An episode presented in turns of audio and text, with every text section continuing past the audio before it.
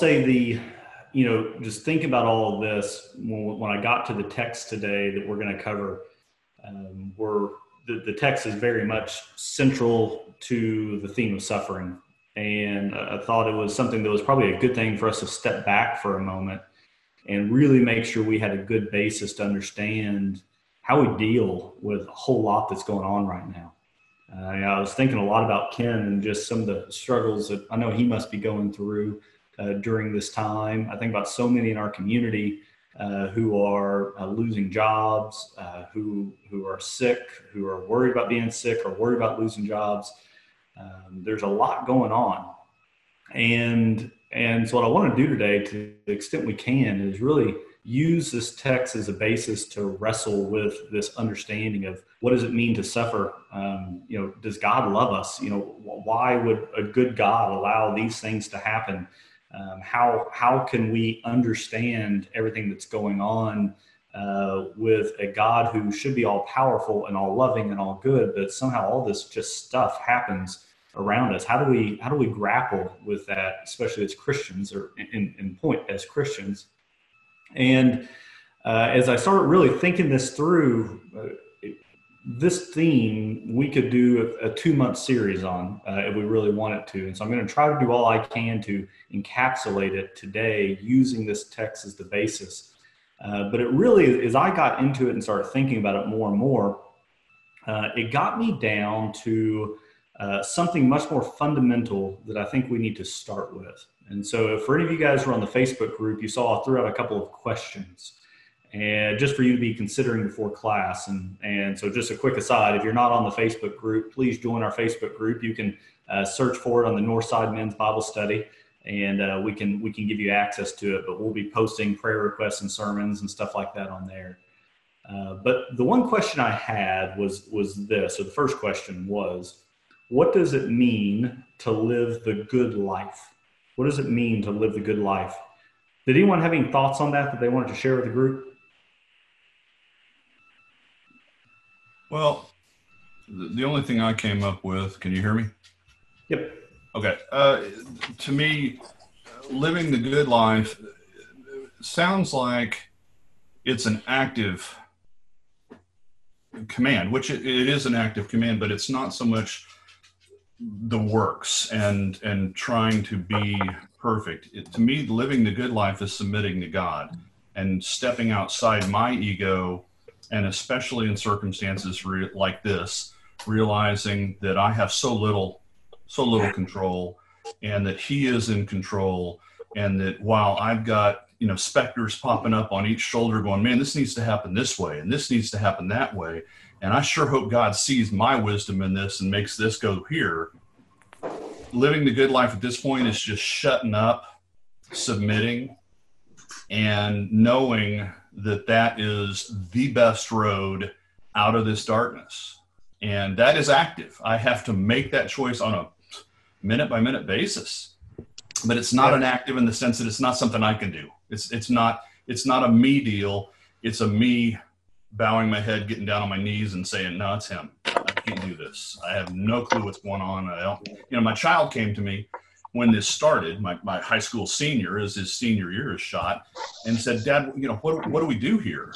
And I said, Son, I've never been through this either. I mean, this is something your grandmother is wrestling with for the first time. So, you know, it's it's an active submission. It's an active lack of self-action, if that makes sense. Yeah, think about your answer there. Your answer was a very good Christian answer which is the good life for you is a result of a consequence of obedience to God. You know, so your, your idea of the good is a fully trusting in God to tell you what a good life really looks like. And and so I, I think the answer to this question, if we were to ask, if we were to just poll you know, 100,000 people on both sides of the, the coast. If we were to look outside the U.S. and just say, let's get the average Americans and let's say, what does it mean to have or to live the good life? I think you'd get a very different answer. Uh, mm-hmm. I, I, think you would, um, you'd probably get a, Dean, it's like a echoing if you want to mute everybody there. Um, we, we get a very different answer whenever we poll different people groups. And so you may get people who are saying the good life is to, you know, make sure you have a nice house, nice car, a career that you love. Um, if you go overseas, though, into different cultures, you may have a very different view of what it means to live a good life. And, and a lot of those first principles, so to speak, of, of what it means to live a good life shapes so much of what we do. It shapes our political views. It shapes the way we engage in society. It shapes what we fight for. It shapes what we you know aspire to. Uh, so much of that. And so as I started thinking about what does it mean to live the good life, it then got me to even more fundamental question of what does it mean to be good? Right? What does it mean to be good? It's a very basic word for us that we hear all the time, but what does good actually mean? And, and I just I hope you guys can bear with me a little bit in this rabbit trail I'm going to go down. And I may confuse myself as I go down this rabbit trail, but just bear with me with it. But I started thinking, what does it actually mean to be good? How do I know what good is? And so if you go back to the very first mention in the Bible of good, it'll probably all come to your all's minds. You know, we hear good, we, we think about God in his creation, what he created, and he called good you know, we if we go back to what was the world like before the fall, we saw that there was union between men and God. We saw that there was relationship and community. Uh, we saw that we had purpose in life. You know, Adam and Eve were, were joyfully working the garden. They were given a job to do, a task to do by God. They had purpose. They were completely aligned to God's will and got to enjoy that obedience and that relationship with Him. Everyone played a part, and God called that good, both his creation and how man communed with him, how man interacted with nature. All of that was good. And so, so for us, what we understand right now as the good life or what is good all really goes back to a fundamental truth that we're basing that on something that God has told us is good. I mean, if we really think about it, there is no way that humanity overall can come up with a single determination for what is good or what is bad you know what is beautiful what is what is disgusting you know what is right what is wrong. You know mankind cannot come up with that determination uh, collectively. Uh, we've proven that as societies across the board. We have fundamental disagreements on what right and wrong are what good and bad are what beautiful and ugly are. We have fundamental disagreements on it we have to put our basis in these fundamental truths, like what is good, in what God has told us is good. Because we cannot rely, a lot of people will, will say that I'm wrong on that statement. And what you'll hear is people say, well, nature can help you understand what is good. Uh, but if we relied upon nature to tell us what is good, what we would find is that nature would tell us that violence and aggression and survival of the fittest is good. And I think a lot of us right now would completely disagree that that is good. Uh, a lot of people w- would say that reason, we would use reason to collectively determine what is good. And reason can only get you so far, but it cannot help you understand the underlying foundational principles of what is good, what is the way.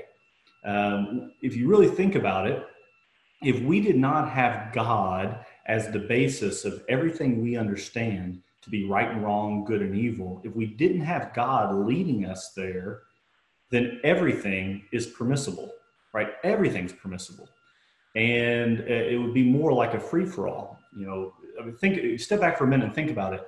The only reason we, we all collectively agree that this pen right here is blue, other than Gene, who has color blindness, but for all of us who are not colorblind, we all agree that this pen is blue because someone had told us at one point in time that that is blue, right? The same principle occurs for us making sure we know what is good and right and wrong because God has told us that.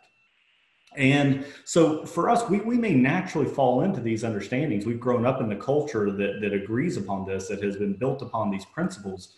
Um, but we need to step back and realize that so much of the foundational understanding we have gets back to the fact that at some point in time, God told us that that is so, right?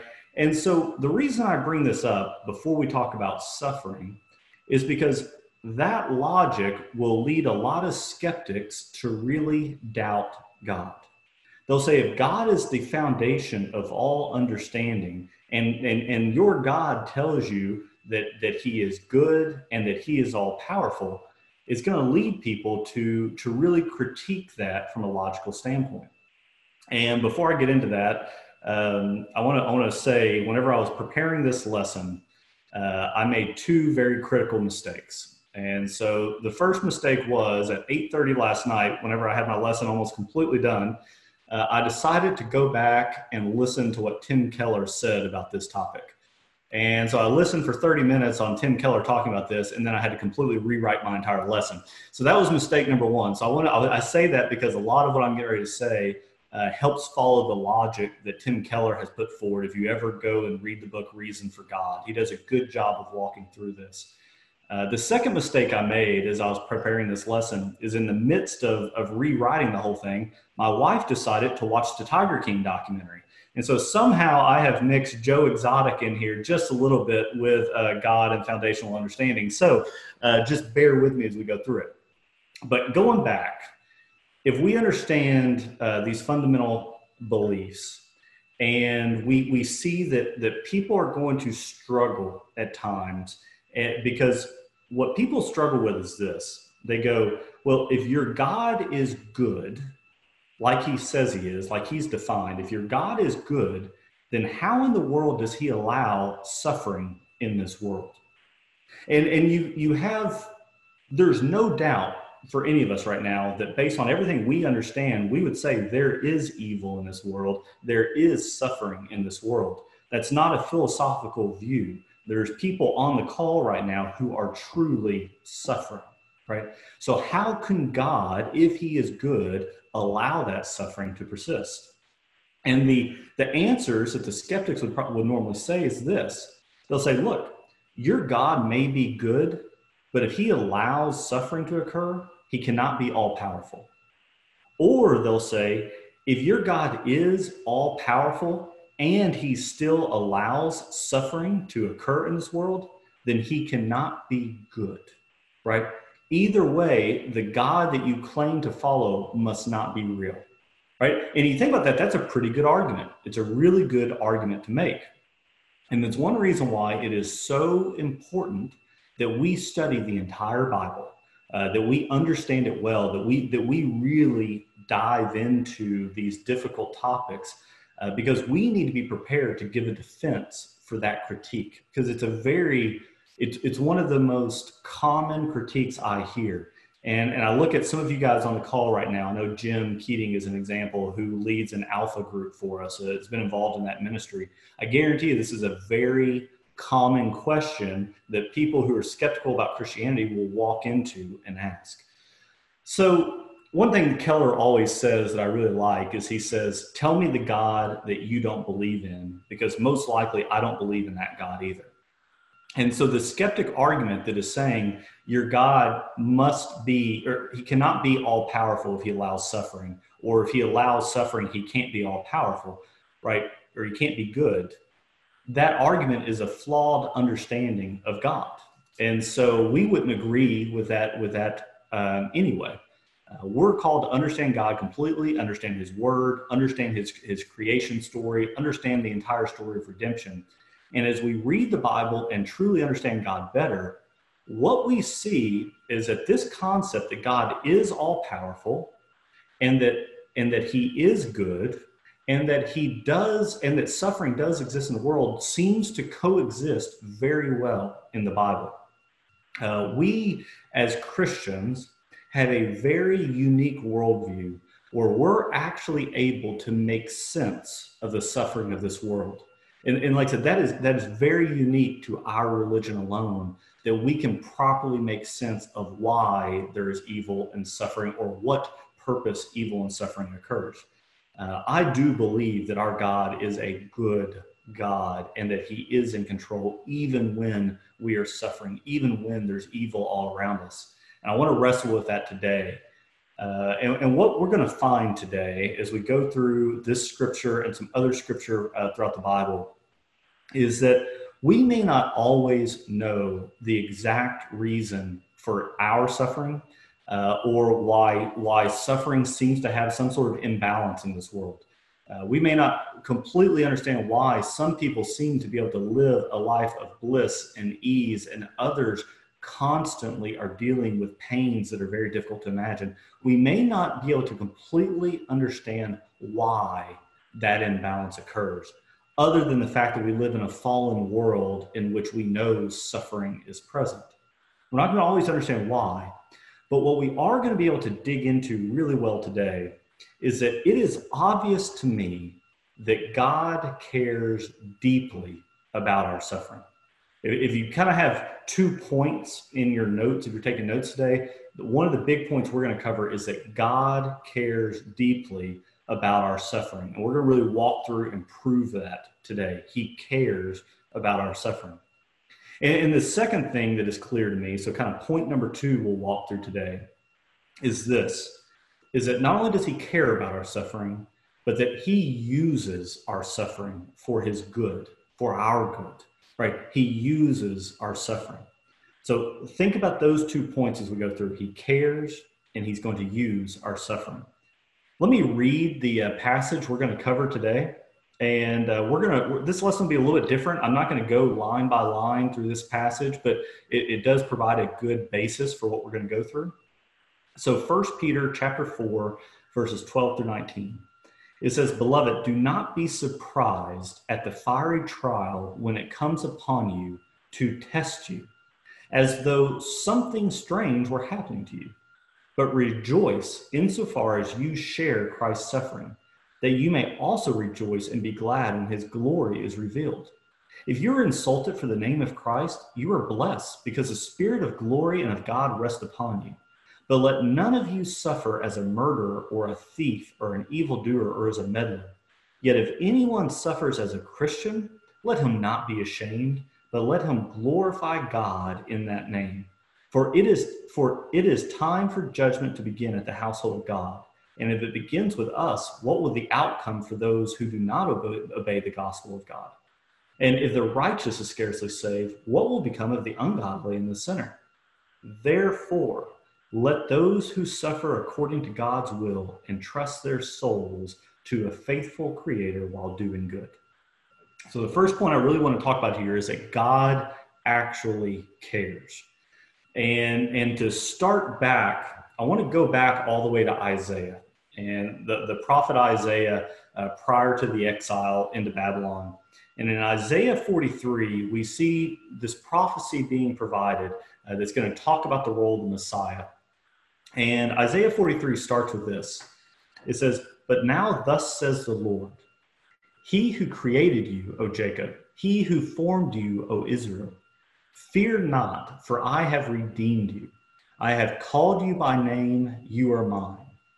When you pass through the waters, I will be with you, and through the rivers, they shall not overwhelm you. When you walk through fire, you shall not be burned and the flame shall not consume you. For I am the Lord your God, the Holy One of Israel, your Savior. Savior. And so if you think about this passage in Isaiah and you kind of go back to the text from Peter, what you'll find is that there's no doubt in our mind through any of these texts that suffering is not going to occur.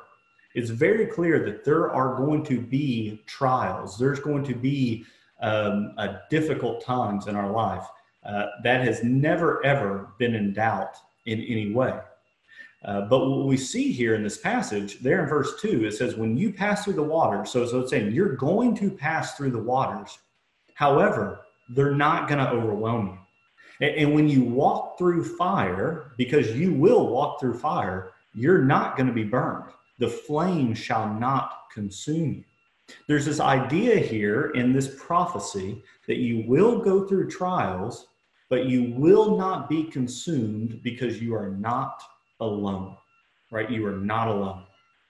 And so, uh, if you guys remember back a, a couple weeks, two or three weeks, whenever I did the really odd lesson about angels and demons and all that fun stuff, uh, we talked about this different type of prophecy that was a type, right? So it was an event that occurred sometime in the Old Testament, an event or a person or an institution uh, that really happened or, or, was very real, but it actually pointed to something uh, that was going to be played out in the future, and that when that future event occurred, you'll be able to look back and have a better understanding. Well, I think this prophecy is one of the first things, not only the first thing, but one of the uh, first things that points to something else that's going to come. And, and, and, I think, I really feel like God uses this prophecy and some other things that will happen to give us a better understanding of how our God will always be with us in the midst of our suffering. So, so think about this prophecy from Isaiah for a second, saying, You're going to go through the fiery trials, right? You're going to go through it, but, but, but you're not going to be consumed. And then I want you to fast forward just a little bit of time in history during the exile and remember the story in Daniel whenever the three friend, friends uh, really rebel against what the government's ordered them to do to not obey the commandments of God. Uh, and they are, and Nebuchadnezzar does what to them, right? He, he throws them into the fiery furnace. And they go into the furnace, you know, knowing full well they may die, but that their God does have the power to save them if he chooses to save them. And we see this uh, incredible story where three friends are thrown into the furnace. And when Nebuchadnezzar peers, uh, whenever they peer into the furnace, they don't see three men walking around, but they see four. Right? They see four men, and that fourth man had the image uh, looked like the Son of God. Right. And so I really think that this is this is yet another story where, where God's saying they were literally thrown into a fiery furnace, right? They, they, they went into suffering that we cannot really imagine. And God didn't stop them from being thrown into that furnace, but He was physically with them in the midst of that, right? Absolutely in them, and made sure that they were not consumed. That was a physical event, that then I think points even further to something that will come in the future that we'll look back upon and see a very consistent thread through the entire story of redemption in the Bible. And so the event that I really think that, that this is pointing to is the, the climax of the gospel narrative. Uh, that God, you know, truly cares about us so much that he will not allow us to be consumed. You know, God made us this promise back in the prophecy of Isaiah, showed us how this would play out. He, it showed up physically in the story of Daniel, and then he carries out the prophecy. He fulfills it in its completeness with the gospel narrative. Right? Think about this for a second. God, God gave up the comfort of heaven and came down in the flesh to live as man. Right? He lived the perfect life and then he suffered for it right? He suffered unjustly all the way to the cross to die a cursed death on the cross. He suffered when he did not have to. He did not deserve the punishment he endured just like those friends did not deserve the punishment they endured right? His punishment the, the punishment of christ was not only physical though what he endured on the cross was absolute wrath that we deserved. It was laid at his feet. he suffered cosmically for something that we really can't ever understand what happened there on the cross. And, and this one thing Keller said that just really hit me hard. He says this He goes, If our God cares that much, right? If he cares that much that he would willingly come down depart from his glory and live as man and suffer for us that way, if he cares so much to make sure that we were saved from never being consumed in the furnace, the internal furnace, then he cares enough to be there in the midst of us for when we're going through these individual trials in our life. Right? If he showed us the way he cared all the way to the cross, he's going to be there for us for these individual trials we're going through. We will not be stopped from having the trials, but we will not be alone. Right? That's what people just don't really understand. We are never alone in the midst of these difficult trials.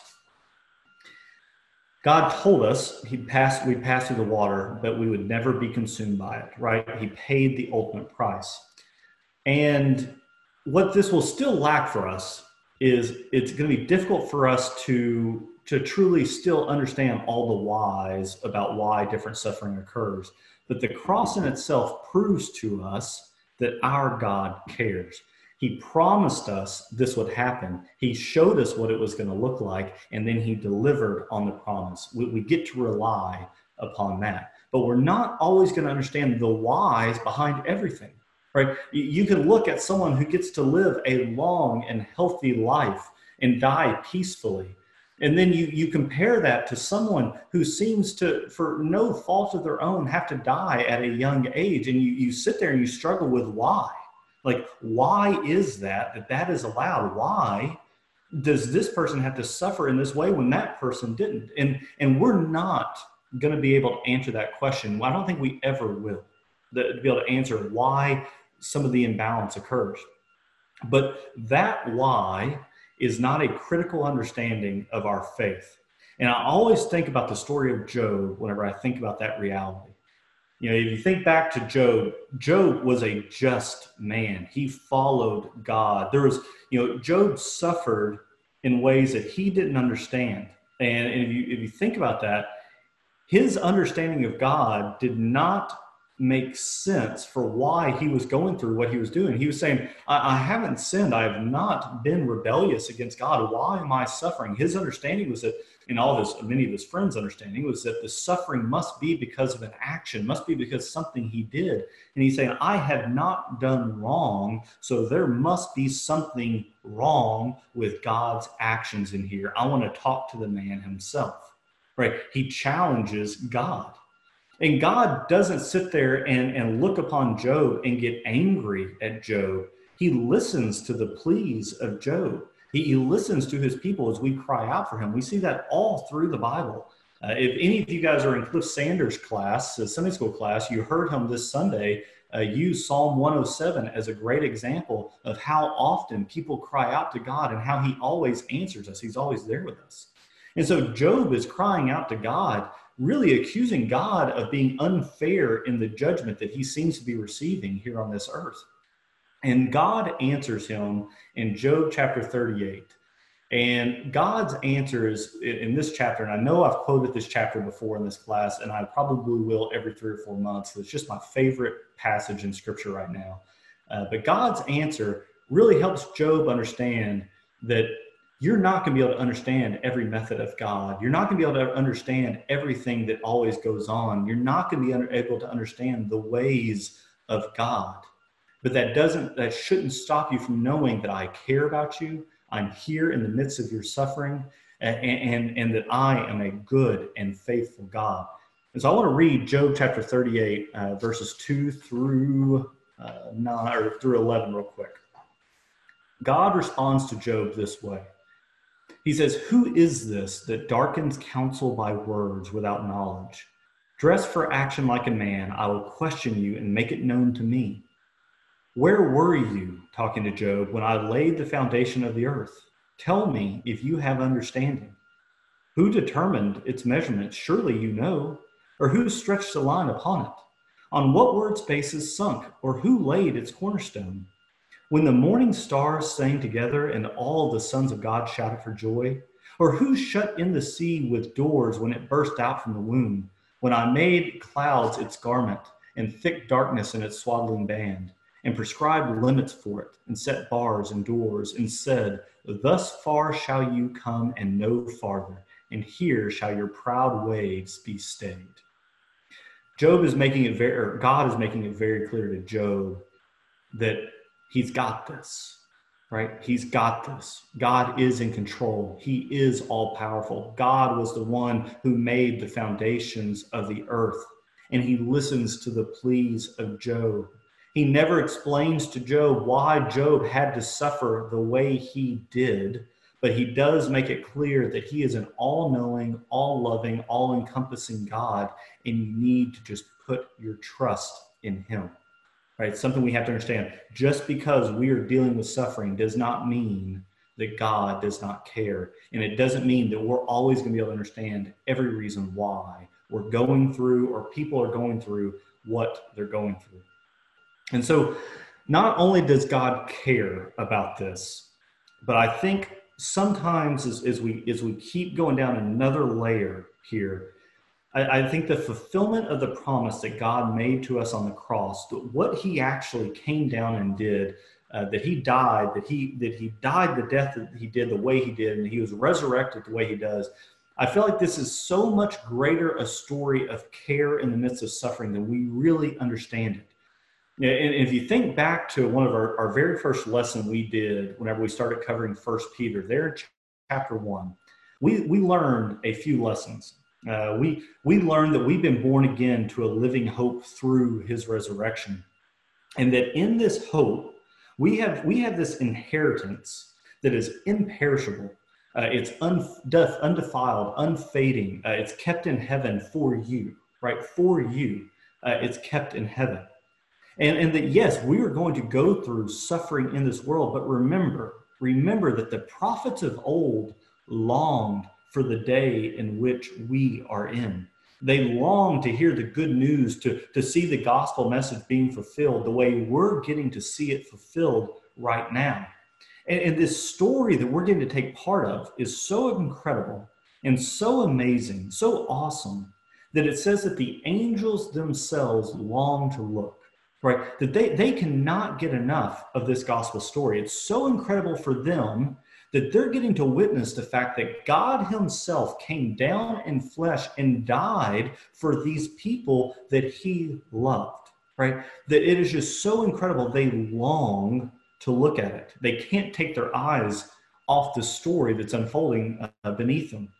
And for us, the cross and the empty tomb proves how much he cares. I, I, think we underestimate at times just how significant this event is in all of cosmic history that it is so grand that these angelic beings are saying we cannot take our eyes off this beautiful act that God is doing. So yes, are there going to be trials? Is there going to be suffering? Does is it going to seem unfair? Yeah. We know we're living in the midst of that. But what we're getting to experience is something more incredible than we really uh, think about.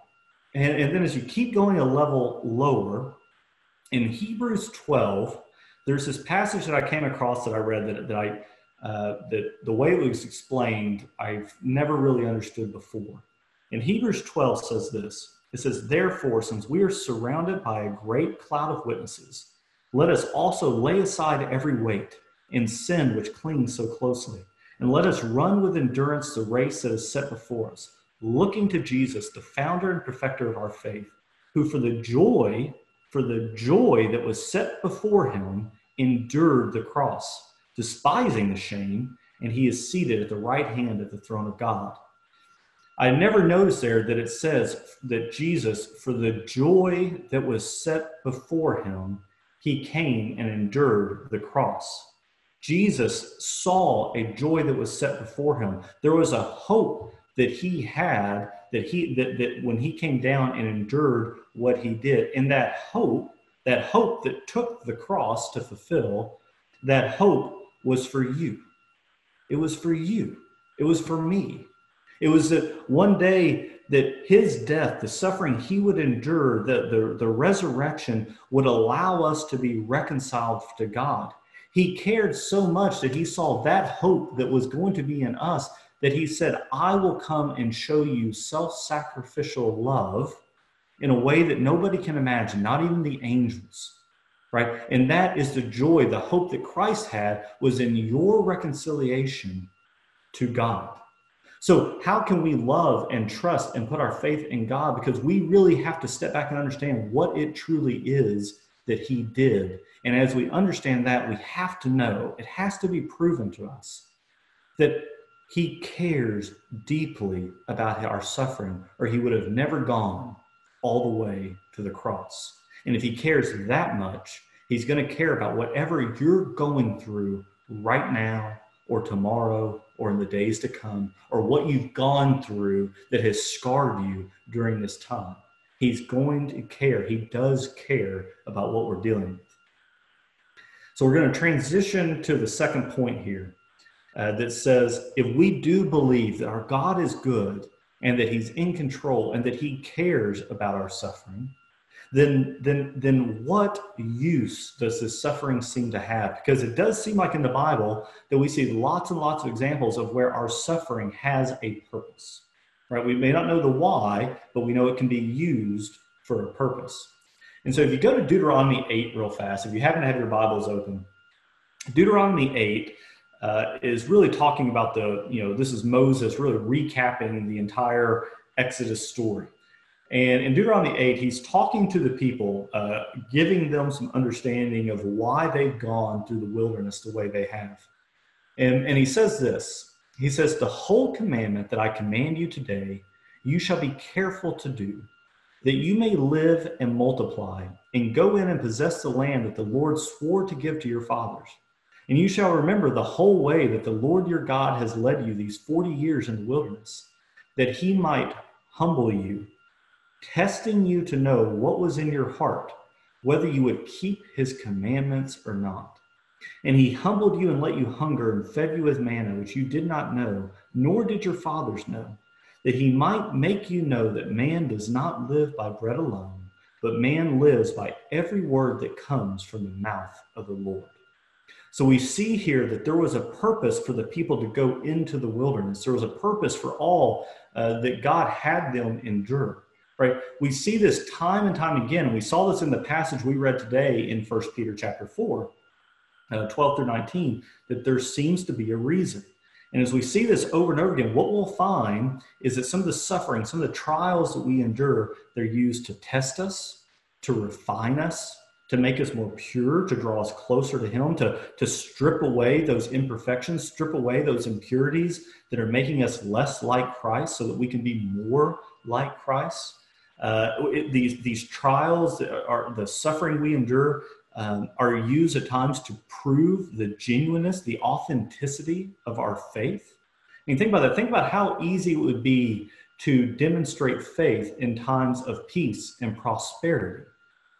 But how much more difficult it is at times to truly demonstrate your faith when you're going through absolute suffering.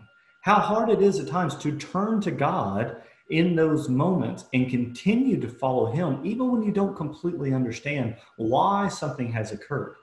That's when it becomes more difficult. And that's when, as you put your faith in Him in those moments, not only does He do incredible things with it, but it will make your faith more genuine and it will provide Him more glory and us more glory uh, as we truly, truly trust in Him you know, I, I, it convicted me whenever I read Deuteronomy chapter 8 because it says, Will you obey? Pretty much. Are, are you going to keep his commandments or not?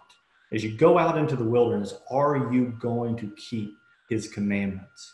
And, and I think about what a lesson that is for us right now.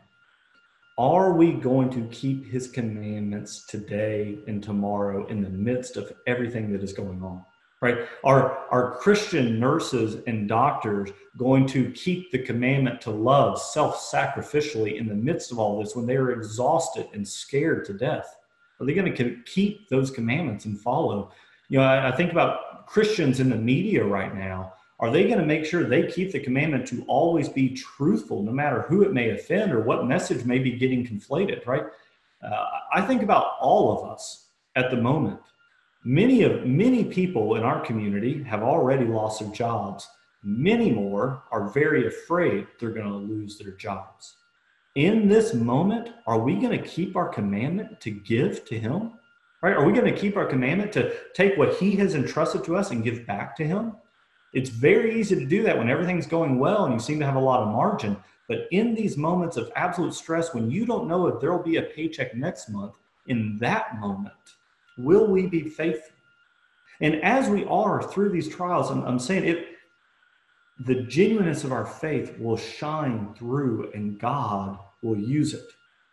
There's there's another layer of this though on what else does he use our suffering for i want to go through and and i want you to think about this do you realize that most of the time when you look back in your life and you tell a story uh, most of the time you tell stories, there seems to be some sort of hardship in your story.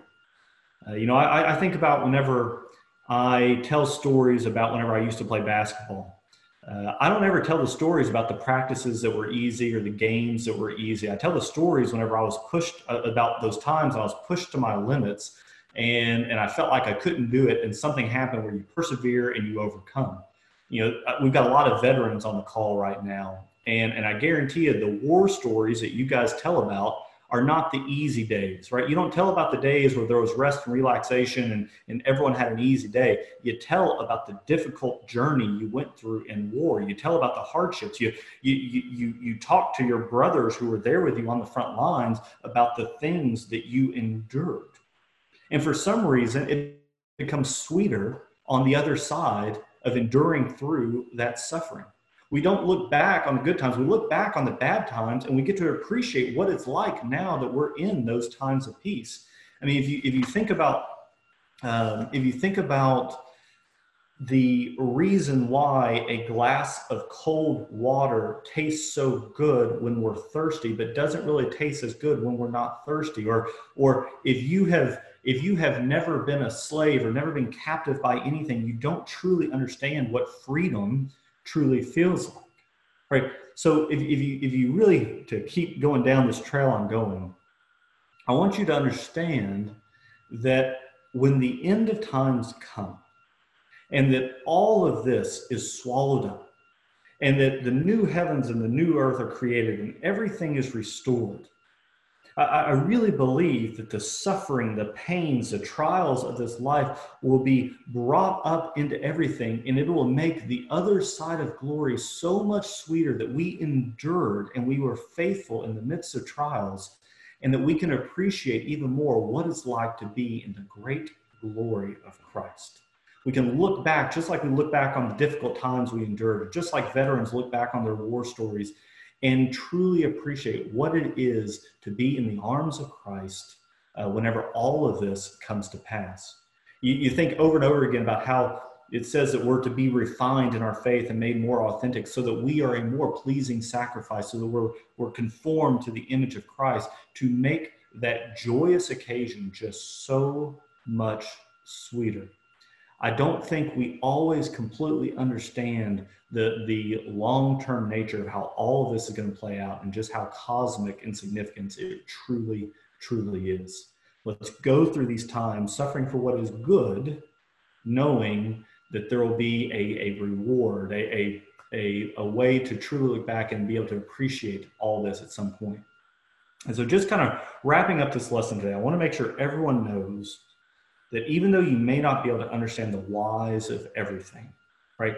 You have got to know that God cares about our suffering. Uh, he cares completely. We, we know that because he went all the way to the cross to show us so, right?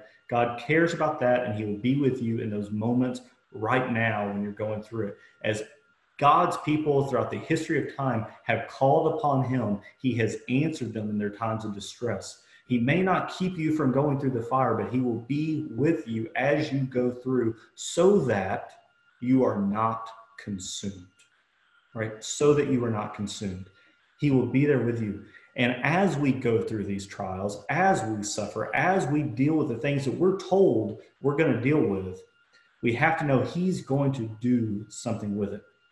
So if you go back to your text, just to finish this up, uh, to 1 Peter 4 12 through 19, you'll see there that we're called, as we understand this truth, we're called to do a few things, right? We're, we're called to make sure that we endure it and not to be surprised by it. Do not be surprised when you go through these difficult times.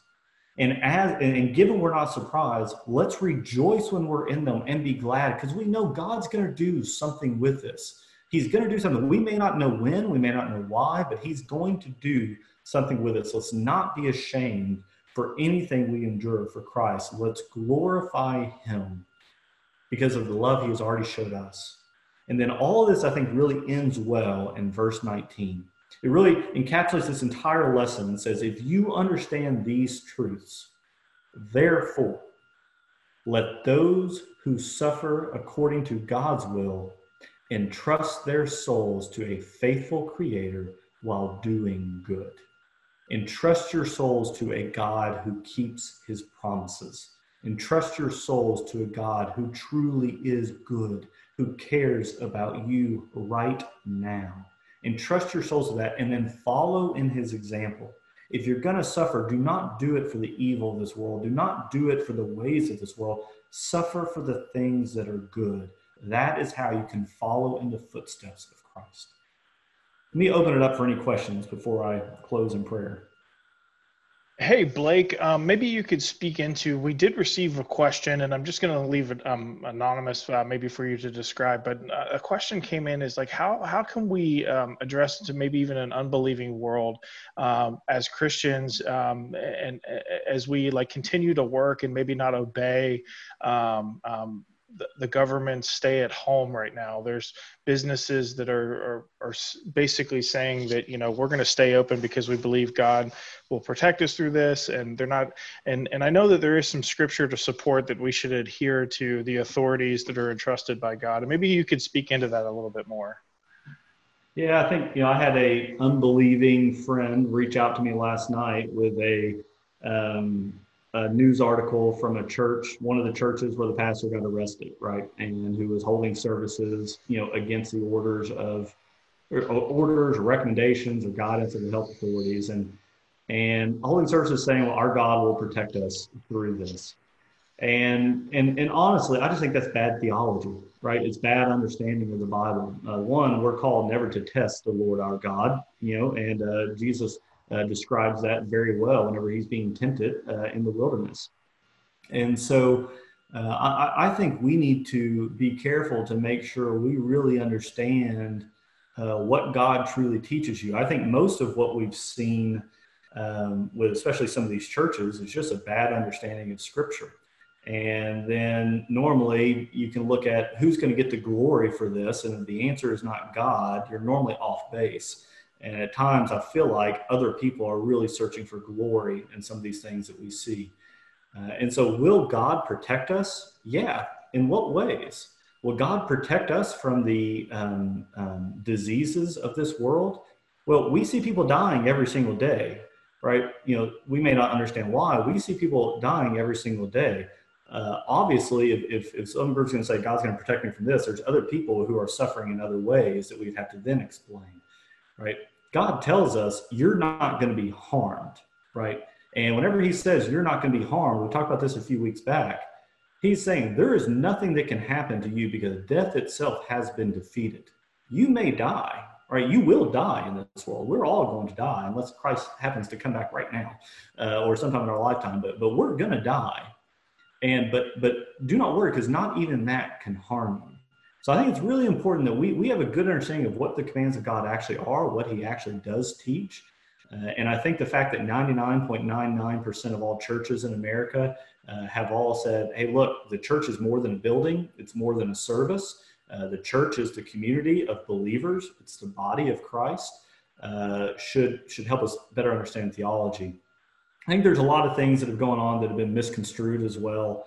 Um, like I, I like I, I think if you were to read what some of the media headlines are on some of the companies here, different things they've said, it would be very different than what they actually said.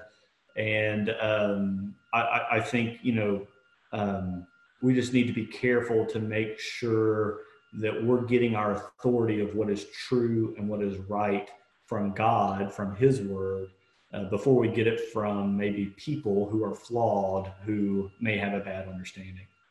Sorry, it's a long answer that may not have actually answered the question, but.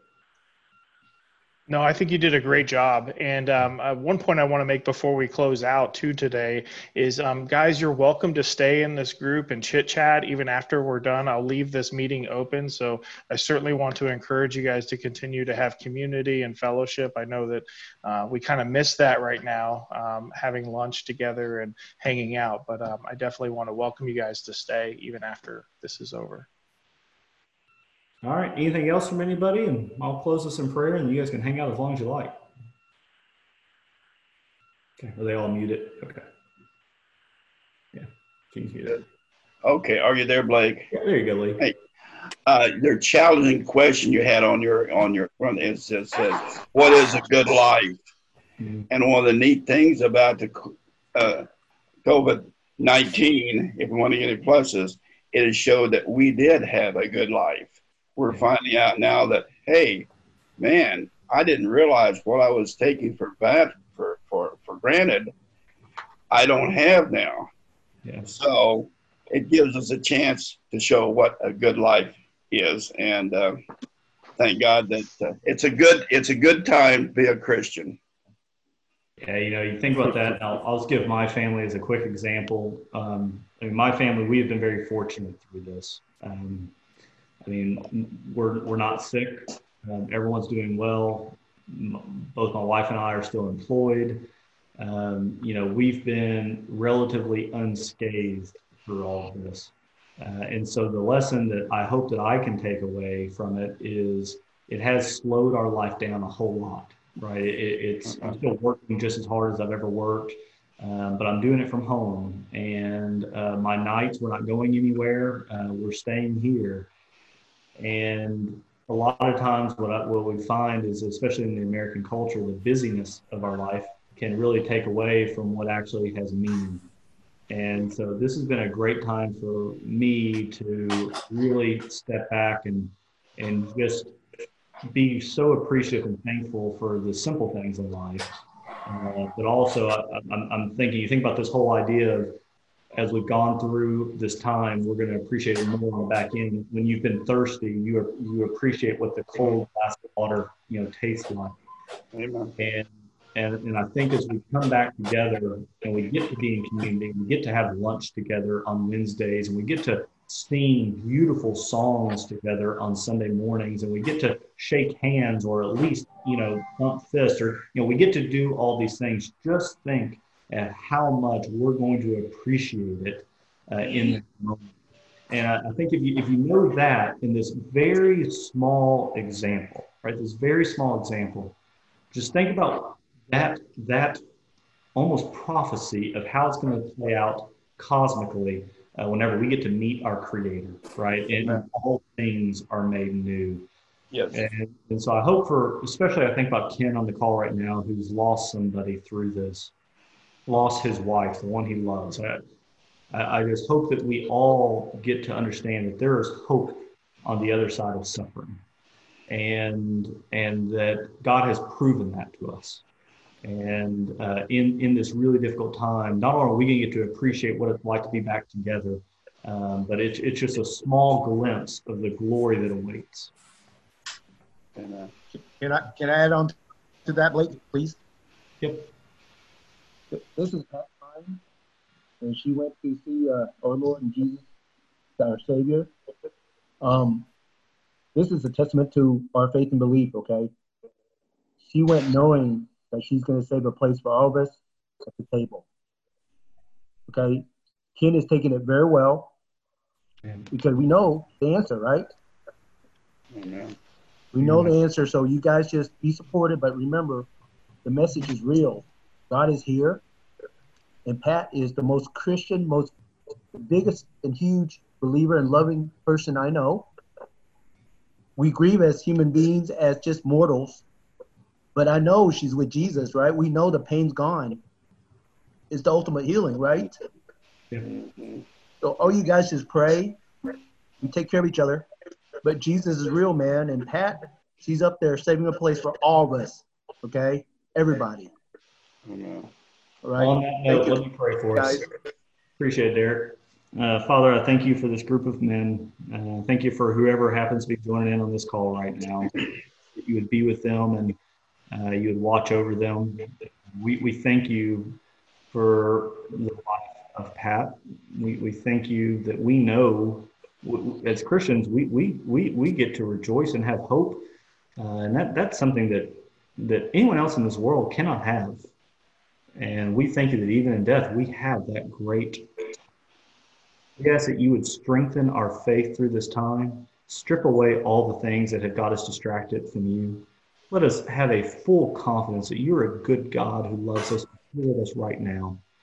We believe it. And we believe you'll use this time for your purposes and your will. And we cannot wait to see the incredible things you will do through it. And we want to be a part of it. Thank you for letting us be a part of it. May you watch after this men, let them walk in peace and confidence, knowing that you are their God. In Jesus' name, amen. Amen. Yeah.